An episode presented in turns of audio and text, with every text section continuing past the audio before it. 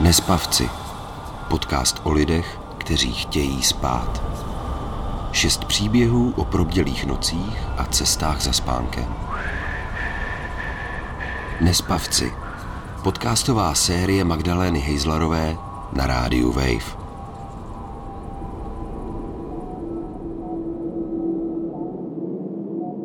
Ahoj, já jsem Magda Hejzlarová a vítám vás u posledního dílu podcastu Nespavci. Tenhle díl bude úplně jiný. Je tu se mnou dramaturgyně Karolína Davidová, se kterou jsme podcast vyvíjeli. Budeme si spolu povídat s paní psycholožkou Karolinou Janků. Pracuje v Národním ústavu duševního zdraví a věnuje se především chronické nespavosti a to jako vědecký pracovník, ale i v terapii. Podcast jsme s ní konzultovali a tak ho dobře zná. Dílem vás budou provázet hlasy respondentů, některé z nich jste slyšeli v předešlých dílech a některé uslyšíte poprvé. Já vítám u mikrofonu Karolínu Janku. Dobrý den.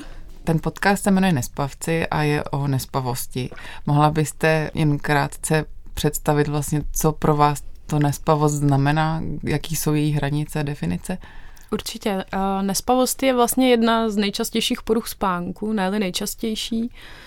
Projevuje se nočními, ale i denními příznaky. Mezi ty noční příznaky patří dlouhé usínání, časté probouzení během noci a nebo předčasné probuzení nad ránem, kdy už člověk nemůže znovu zabrat a usnout. Tyhle příznaky se můžou střídat, nebo se může projevovat jenom jeden z nich, nebo se můžou vyvíjet v čase.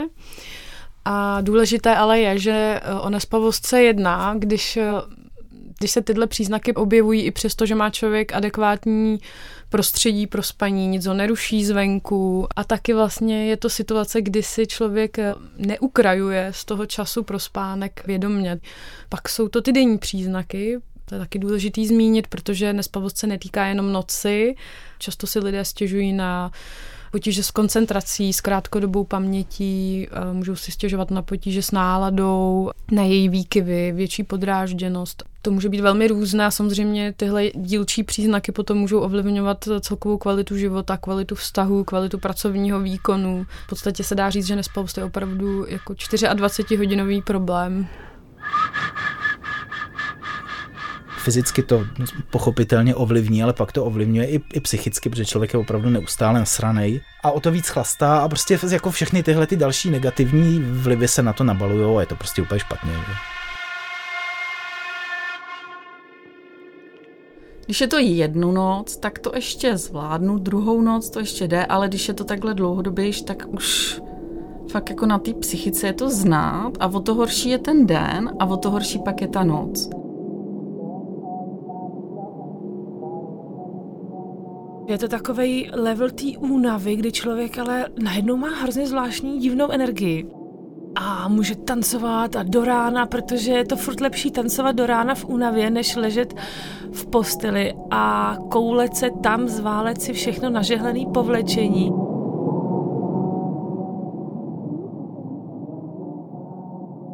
V podstatě i v některých odborných zdrojích se uvádí, že nespavost není jakoby typická porucha spánku, ale že je to spíš právě porucha té aktivace, která brání usnout nebo brání spát prostě kvalitně. A my ho můžeme zažívat na různých úrovních toho prožívání. Může se objevit právě na té tělesné úrovni, to je taková ta aktivace, která se projevuje neklidem nebo napětím v těle. Můžeme to cítit ve svalech, můžeme si všimnout, že nám buší rychleji srdce, máme mělčí dýchání, Pacienti to často popisují jako takový divný stav někde, jako kdyby se zasekli někde mezi spánkem a bdělostí a nezhoupli se vlastně tak jednoduše z té bdělosti do spánku. To je jedna věc, pak ale je ještě určitě důležitý zmínit, že tímhle nabuzením souvisí i to, co se děje v té mysli. Vlastně to je taky příznak toho nabuzení. To znamená, že neustále přežvikuju různé myšlenky, jako kdyby se to nedalo zastavit prostě. A souvisí s tím i to emoční prožívání, úzkost nebo strach.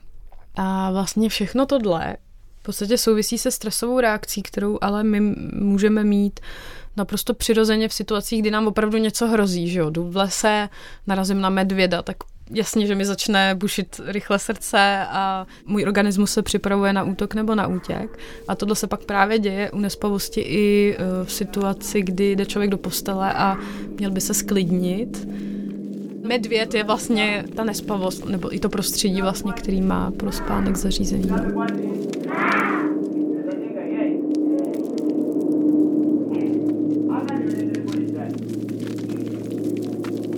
Jsem opravdu, já jsem věděla, že budu muset jít spát a bylo mi z toho tak strašně špatně, že jsem prostě vůbec eh, nechtěla, jakože jsem to oddalovala vyloženě, abych šla spát. A pak samozřejmě se cyklilo, že? takže jsem chodila spát o to později a o to hůř se mi usínalo, protože a ještě jsem se tím stresovala o to víc. Vy se věnujete chronické nespavosti dlouhodobě a věnujete se terapii pomocí kognitivně behaviorální terapie. Můžete nám trochu přiblížit, o co přesně se jedná? Mm-hmm. Kognitivně behaviorální terapie, nebo ve zkratce KBT, pokud hovoříme o KBT nespavosti, tak to si můžeme představit jako takový komplexní balíček různých technik nebo postupů, které právě cílí tou behaviorální cestou na změnu návyků spánkových, to znamená měníme spánkový režim, ale nejenom tak, aby byl pravidelný, ale koukáme se i na to, kolik času lidé s nespavostí tráví v posteli, protože to je velmi častý problém. A koukáme se taky na to, kdy chodí spát, jestli, jestli pravidelně vstávají, často se setkávám s tím, že lidé, kteří za mnou přichází, tak přichází s tím, že se začali tak trochu i nutit vlastně chodit spát třeba i o dvě hodiny dřív, než byli zvyklí a přirozeně nemohou usnout a to je může jako vystresovat ještě víc. To, s čím pracujeme potom, jsou i kognitivní procesy, to jsou zase strategie, které cílí na změnu přemýšlení o spánku, na změnu přístupu k nespavosti, ke spánku jako takovému a můžeme si to představit jako práci s negativními myšlenkami, obavami, starostmi, ale i takovými těmi výřivými myšlenkami, které můžou být vlastně neutrální, ale můžou být pěkně otravný, obzvlášť když se člověk lehne do postele a začne takový ten kolotoč těch myšlenek a nemusí to být nic stresujícího, ale jako kdyby se nedali vypnout.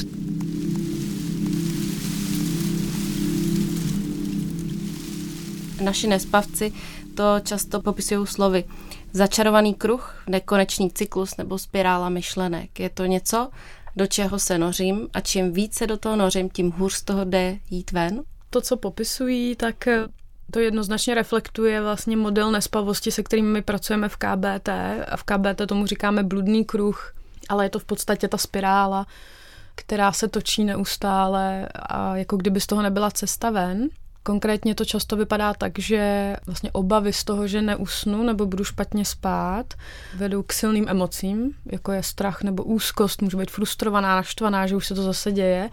A tyhle emoce se sebou samozřejmě přináší i nějaký tělesný doprovod. To znamená, že celý můj organismus se nastartuje a já začnu být napjatá, neklidná, celkově aktivizovaná a nemůžu vlastně spát, což zase posiluje to přesvědčení, že určitě neusnu. U těch myšlenek záleží, co to za myšlenky je, protože jsou různé metody nebo typy, jak pracovat třeba s těma výřivýma, tak tam třeba může pomoct opravdu jako zkusit si to sepsat, co mě čeká následující den, nebo co se mi událo dneska, klidně jenom v bodech. A pokud řeším nějaký problém, tak si i třeba napsat eh, první kroky, které mi můžou pomoct v tom, eh, jak ten problém začít řešit, aby už to nebylo jako taková bezvýchodná situace, že jo, abych už to začala vnímat jako něco, co můžu ovlivnit nějakým způsobem. No a pak je samozřejmě ta systematičtější práce s obavami, eh, kdy my pracujeme systematicky na změnách těch negativních myšlenek, které konkrétní člověk uvádí, to znamená, proč je pro mě ten spánek tak moc důležitý, čeho se bojím, že nastane, když dneska nebudu dobře spát. Můžu to nějak změnit tuhle obavu, můžu na to koukat na celou tu situaci i jinak třeba. Pak přijde ten čas, kdy si uvědomím, že už jsou jako tři hodiny a že bych fakt měla spát, protože za chvíli mi vstane dítě, a nebo že vstávám do práce a to už je potom úplně v háji, protože vím, že eh, mě vlastně jako stresuje to, že už je takhle pozdě a že já ještě nespím a pak se dostanu do toho začarovaného kruhu, že pak už jako vůbec neusnu, protože se tak hrozně snažím usnout. Jo, zkoušel jsem mít sešit s krtečkem, do kterého jsem si napsal tři hezké věci, které se mi ve dne staly, nebo za který děkuju, nebo co budu řešit další den a už na to nemusím myslet. A to je úplně jako nejde to přeprat. Ta frustrace je hrozně velká, že to vlastně není jako když člověk padá z kladiny, po kterých chce chodit, ale jako chce spát a tomu dávám větší hodnotu, tak od toho očekávám mnohem větší výsledky. No.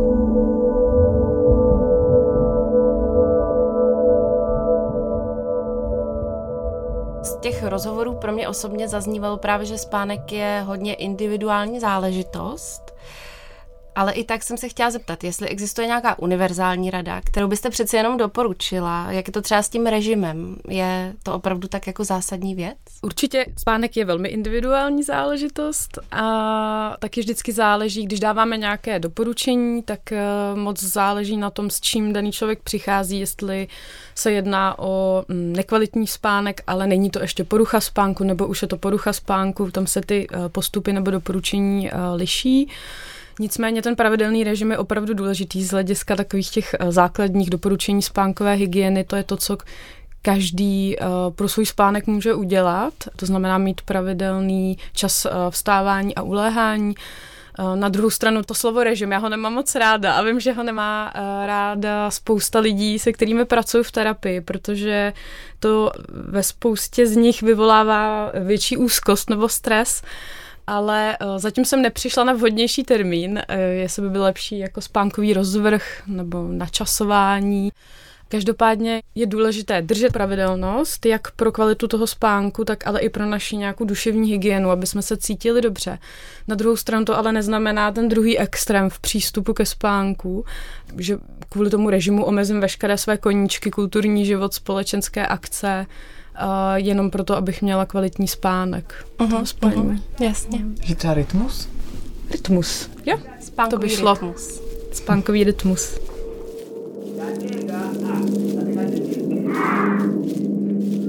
No, tak uh, vždycky, když jsem to nějak třeba řekla doma, tak moje máma říkala, no to máš samozřejmě klasika z toho, jaký život vedeš a uh, musíš se uklidnit. A já jsem si říkala, že to určitě musí jako jít jinak, že chci mít svůj nějakým způsobem společenský život a zároveň nechodit v deset spát No, tak samozřejmě časem jsem dospěla k názoru, že vlastně nic jiného nepomáhá.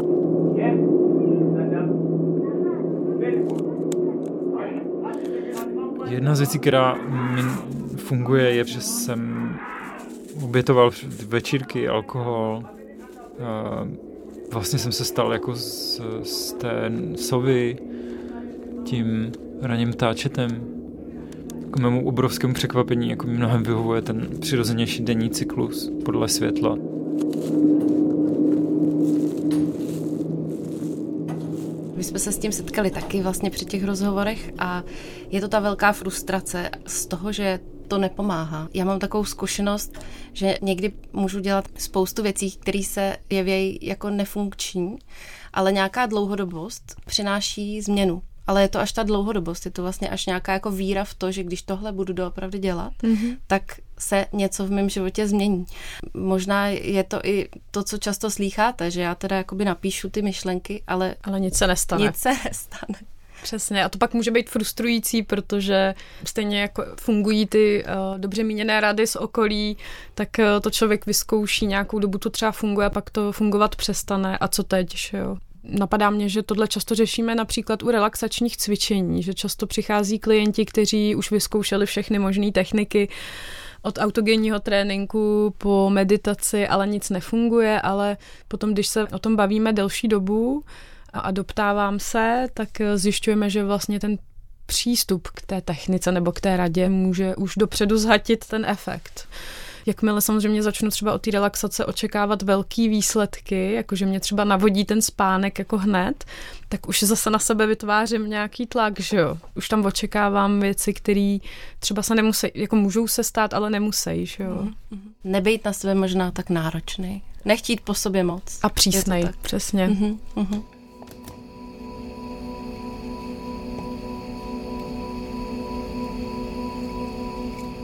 A musím říct, že vlastně nějak aktivně úplně nevyhledávám teďka nějaký řešení, protože přesně možná by to mělo jenom ten efekt, že, že to dojde k té frustraci, že tady dělám první, poslední, proto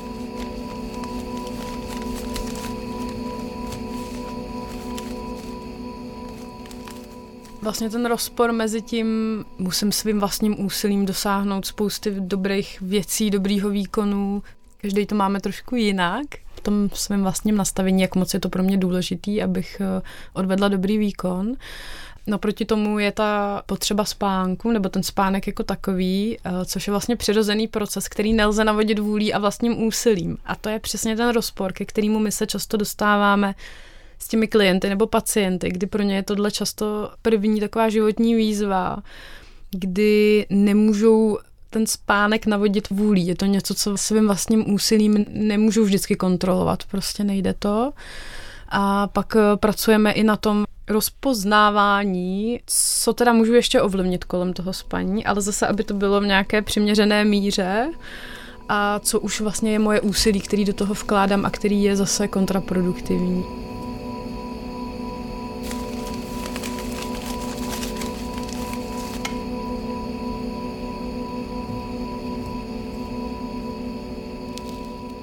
Prostě jsem na volné noze jako herec a divadelník a uh, velká část odpovědnosti za to, jestli budu mít práci nebo nebudu mít práci a celkově co v životě dělám, jako je vždycky na mě. Uh, čím víc jsem té práce začínal mít po té škole, tím víc jsem začal mít jako i stresu.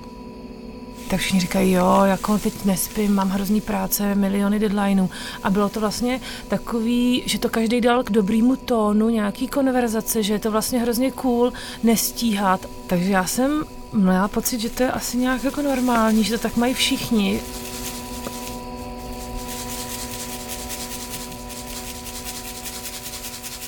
Mm, někdy mám trochu pocit, že na jedince je vytvářený vlastně docela velký tlak. Že bych měla být produktivní ve dne a v noci skvěle spát a když to nejde, tak je to tím, že nedělám dobře psychohygienu a docela se s tím vlastně peru a dokážou mě často vystresovat i knížky, které o nespavosti čtu. A mám na mysli teďka jednu konkrétní, která obletěla svět, uh, jmenuje se Proč spíme. Jak na ní pohlížíte vy? Když eh, vyšla knížka Matthew Walkera, tak eh, si vzpomínám, že jsem z ní byla nadšená, těšila jsem se, že si ji přečtu, protože Matthew Walkera znám i co se týče jeho vědecké práce. Během té četby mě napadalo přesně to, co si budou myslet lidé, kteří prostě špatně spí a e, není to proto, že by si ukrajovali ten čas pro spánek nebo možnost spát. A samozřejmě to, co jsem čekala, tak se stalo a od té doby, co ta knížka vyšla, tak vlastně nebyla jediná snad skupina pacientská zaměřená na, na KBT nespavosti, kde bychom tu knížku neprobírali. Matthew Walker je velký významný odborník ve výzkumu spánku ale když jsem tohle vlastně měla možnost řešit i se zahraničními kolegy, všichni došli k tomu, že prostě ta knížka je opravdu napsaná proto, aby se zdůraznil význam toho spánku ve společnosti, která na spánek tak trošku, dá se říct, kašle, že jo? nebo nevěnuje mu takový význam tak takhle si myslím, že je dobrý k tomu přistupovat, ale uh, určitě to neznamená, že když nebudu mít přesně ten 8-hodinový spánek každý den, tak uh, brzy zemřu. To, to rozhodně ne.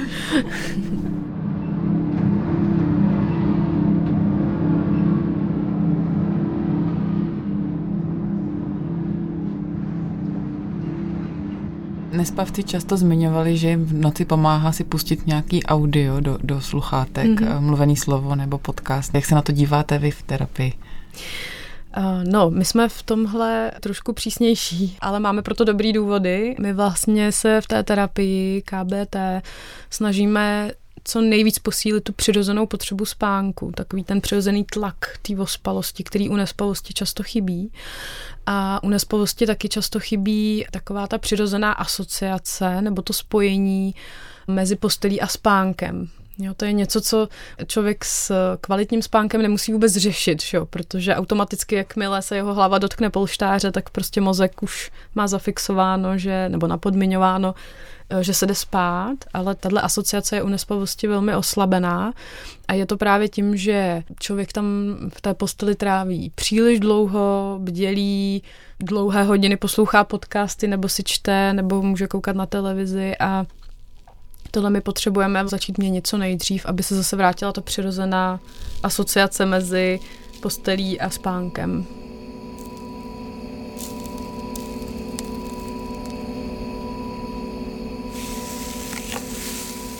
Oni říkají, že je vždycky dobrý vstát a jako naležet v té posteli.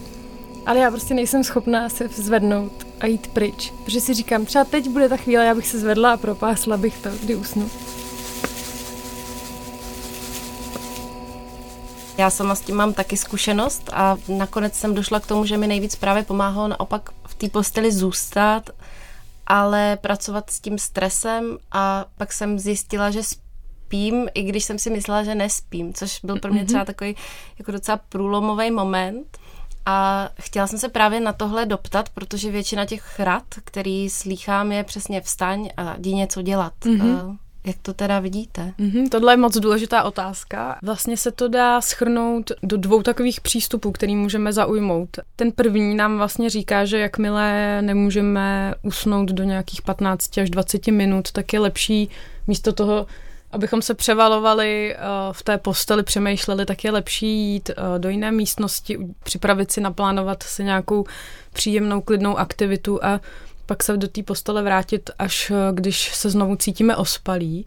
No a ten další přístup dá se říct, že vychází z přístupu všímavosti neboli mindfulness a to vlastně nás vede spíš k tomu nebojovat s tím, co se děje v noci, s tím, že mi zase přichází ty negativní myšlenky, na mysl, ale spíš eh, se snažit být takovým jako nezávislým pozorovatelem, se dá říct, koukat na to s nadhledem a tak nějak vlastně přijmout to, že dobře, tak se mi ty myšlenky teď zase opakují, ale zkusím to nehodnotit, zkusím se tím vlastně nestresovat.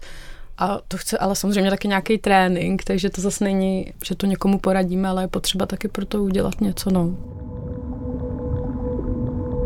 ale samozřejmě ještě bych jenom chtěla říct, že tohle všechno jsou nějaká jako dočasná opatření. Je potřeba se dívat na tu terapii jako na nějaký časově ohraničený období, které je prostě potřeba pro to, aby se ten bludný kruh vlastně narušil a, a zmizel.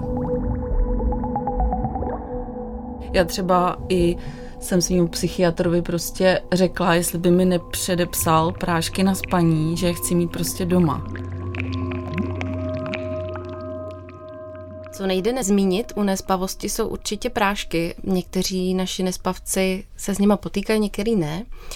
A zaznívá tam strašně moc motivů ohledně těch prášků.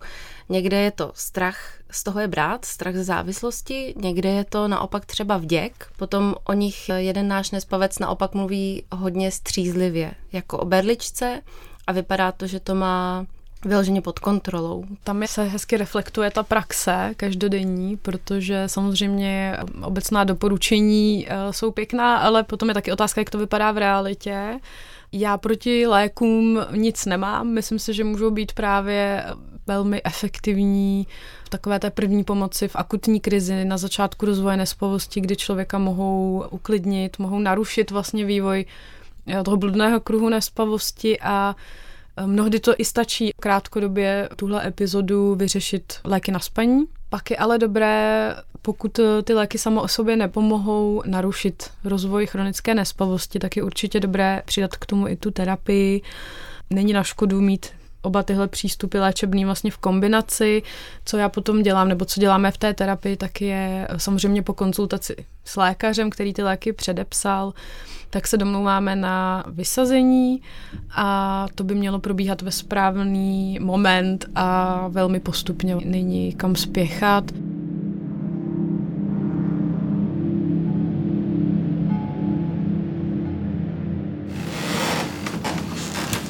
Já beru prášky dost dlouho a teď zrovna jsem ve fázi, kdy vysazuju zase jako v tom, v tom, že si tím pomáhám, beru to fakt jako berličku, tak se snažím to udržet na půlce prášku.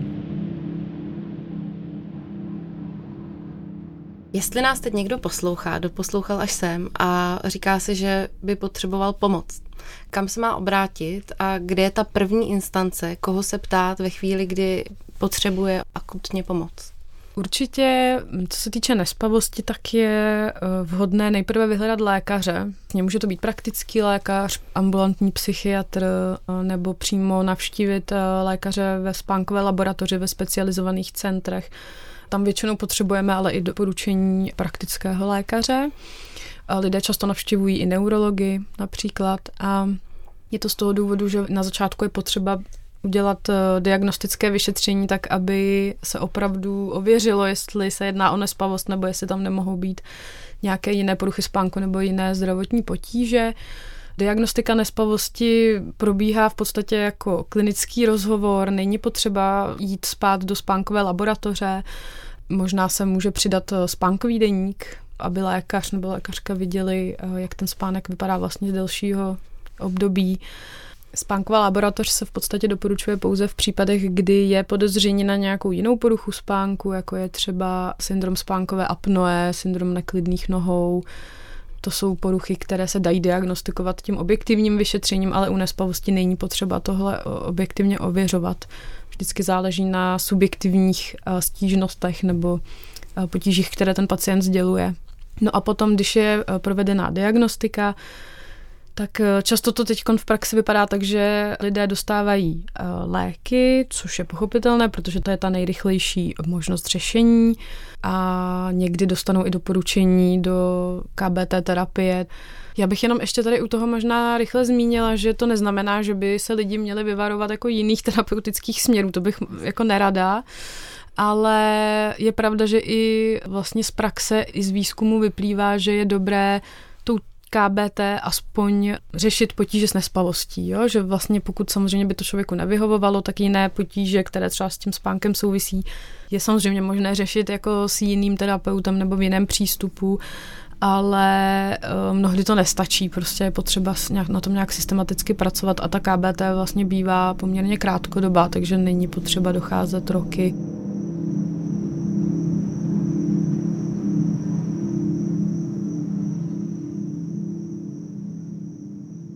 Jelikož spím dobře, tak eh, ta spolupráce s Magdou je pro mě vlastně jako velký objevování světa novýho a odbourávání nějakých vlastních stereotypů, který jsem při slovu nespavost nebo v kontaktu s člověkem, který nespí, měla. A třeba největší poznatek je, že nemám se snažit jako nacházet nějaké řešení nebo rady pro toho druhého, co by mu pomohlo. Co vlastně jako ta veřejnost nebo člověk, který s tím nemá zkušenost, by měl vědět, jak se vlastně jakoby chovat. Co se týče reakcí okolí lidí s nespavostí, tak se asi nejčastěji setkávám s určitou formou bagatelizace. To znamená, že jasně je naprosto pochopitelný, že se lidi snaží vymyslet nějakou účinnou radu pro své blízké, kteří mají nespavost nebo s ní mají potíže. A na druhou stranu eh, lpění na jedné jediné technice nebo jediné změně kolem spánku často nepomůže. Co bych ještě měla zmínit, tak že se vlastně lidé s nespavostí setkávají eh, s reakcemi okolí, že to vlastně nemají řešit. Jo, ať to, ať to neřeší a teď jsem si vzpomněla na jednu pacientku, která říkala, no tak eh, moje okolí mi neustále říkalo, no tak byš prostě spát, co řešíš, že jo.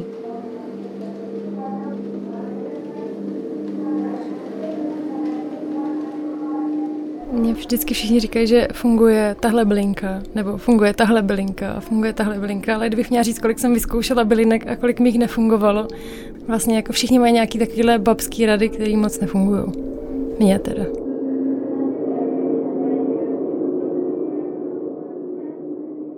To, co bych možná doporučila blízkým a lidí s nespavostí, tak je určitě nebagatelizovat a snažit se vyslechnout, zkusit pochopit, dát prostor ke sdílení a možná nehodnotit, nesnažit se za každou cenu dávat dobré rady, protože někdy to toho člověka může naopak rozrušit. A to říká můj táta, ale on je to vlastně hrozně milý že no tak si dej večer pivo prostě a usneš hned a takové věci, což na mě vůbec takhle jako nefunguje. No.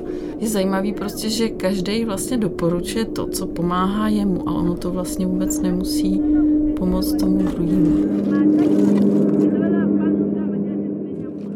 Mně by tak vlastně se líbilo a nabízelo a hledat na té nespavosti i něco pozitivního. Mm-hmm. Jakože když uh, mluvíte o tom, jak je to vlastně náročná věc pro člověka v životě. Máte vy zkušenost uh, s těmi pacienty, kteří prochází vašima rukama na spánkových terapiích, že jim to něco dalo? Určitě. Není to vždycky jednoduchý to najít. Často říkají, že to byl pro ně takový signál, že je potřeba něco ve svém životě změnit A většinou tyhle změny nastartovaly právě tím, že se začaly o svůj spánek starat trošku jinak, začaly například zavádět víc času na odpočinek, někdy museli změnit zaměstnání, jezdit častěji na dovolenou například. Někdy eh, samozřejmě ta nespavost může být takový vrchol ledovce a to, co je pod hladinou, eh, k tomu je potřeba se potom zase systematicky, možná i dlouhodobě dostávat, propracovávat a měnit. Přemýšlím ještě si, jestli v těch podcastech zaznělo něco pozitivního. Možná tady ta změna, že jo, tam byla. Většina z těch lidí nějakým způsobem došla k tomu, že ta nespavost je pro ně něčím obohacující, když to řeknu takhle, ale asi nikdo to nebral tak, jako že hledám na tom pozitiva. Potom lidi se skrz tu nespavost hodně poznávali, zjišťovali, co potřebují, to je vlastně to, co říkáte. Mm-hmm. Cesta k sobě. Tak Cesta trochu. k sobě. Hm?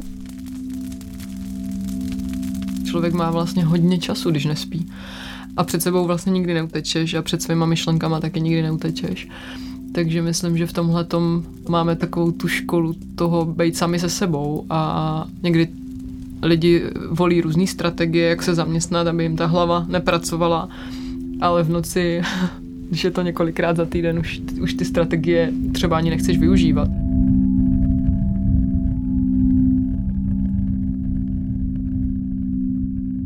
Slova, která užíváme, tak můžou uh, posilovat nebo vyvolávat různé emoce, že? nebo ovlivňovat to, jak já teda přistupuju k tomu, co se mi děje. A v těch příbězích často uh, zaznívala slova jako no jdu do boje uh, s nespavostí, slova jako úsilí. A vím, že se od toho ustupuje i v odborné literatuře, i v zahraničí, že vlastně by se nemělo užívat tohleto sousloví lidé trpící nespavostí bojující, protože to zase vybízí k nějakému tlaku na výkon, že jo, já jdu do boje, prostě tak teď jako jdu na tu bitevní pole, ale postel a ložnice by neměly být rozhodně bitevní pole. I takhle my v té terapii pracujeme, že se snažíme všímat se, jak ten člověk vlastně přemýšlí o spánku, o nespavosti, jestli to vnímá jako nebezpečí a tohle se snažíme vlastně systematicky měnit, ten přístup.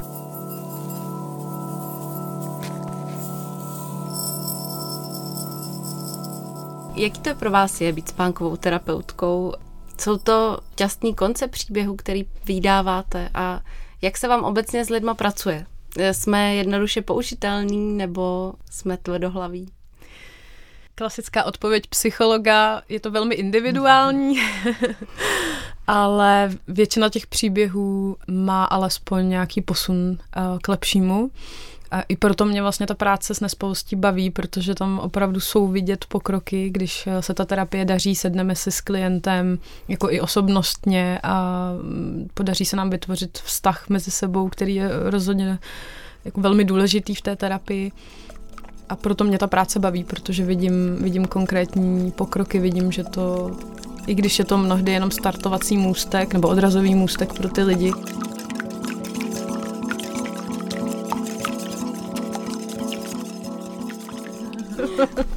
A jak vy spíte? Já spím většinou dobře, ale samozřejmě, když si teď vzpomínám, tak i na začátku své klinické praxe s nespavostí, tak prostě přirozeně se moje pozornost začala stáčet k těm tématům ohledně spánku a je, myslím si, že jsem měla nějakou epizodu jako lehčího spánku, kdy to nepůsobilo úplně dobře a taky jsme museli s kolegy trávit pár nocí ve spánkové laboratoři, kdy jsme dělali studie a dělali jsme si srandu, že vlastně nejhůř spí lidé, kteří se zabývají spánkem výzkumně. Ale nebo zabývají se spánkem obecně, no. A čím Podařilo to je? se mi to. Já si myslím, že to je právě tou pozorností. Normální je vlastně to moc jako ne, neřešit nebo ne, nějak se tím nestresovat, nepřidávat tomu význam a samozřejmě i pro mě to bylo všechno nový uh, na začátku. Že? Dobrá zpráva teda je, že chvíli jste se z toho vynervovala a pak to vzrušení z toho tématu nebo ta pozornost, kterou jste tomu dala, tak se se odešla a vrátila se to do normálu. Přesně tak, přesně je. tak a taky hodně zapůsobilo, no určitě terapeutický výcvik, to je jasný, ale i nějaké to, nějaká akceptace toho, že vlastně narušený spánek během stresu je naprosto jako jako v pořádku. Vlastně neznamená to, že mi to rozjede nebo musí za každou cenu rozjet nějaký dlouhodobý problém. Téma spánku pro mě bylo trochu jako uh, zapovězený vody a nechtělo se mi do toho právě vstupovat, mm-hmm. protože vím, že ta pozornost může přinést sebou jakoby stres z toho, že se to přestane dařit.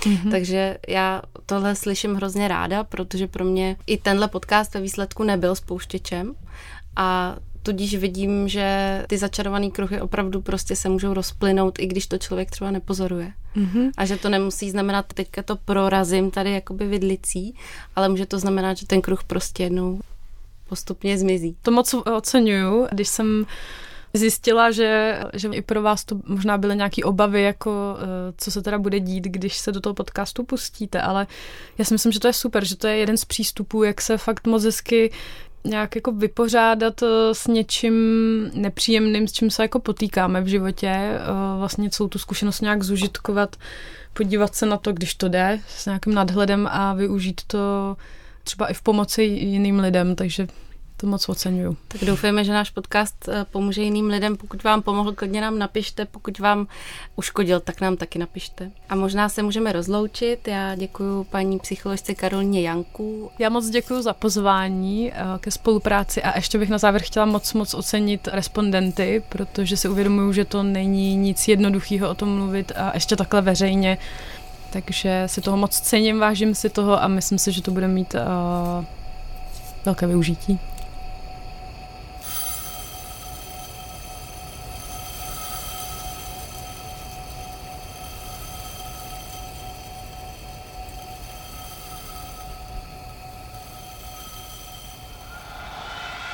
Nespavci. Podcast o lidech, kteří chtějí spát. Šest příběhů o probdělých nocích a cestách za spánkem. Nespavci. Poslouchej na wave.cz lomeno Nespavci, v mobilní aplikaci Můj rozhlas a v dalších podcastových aplikacích.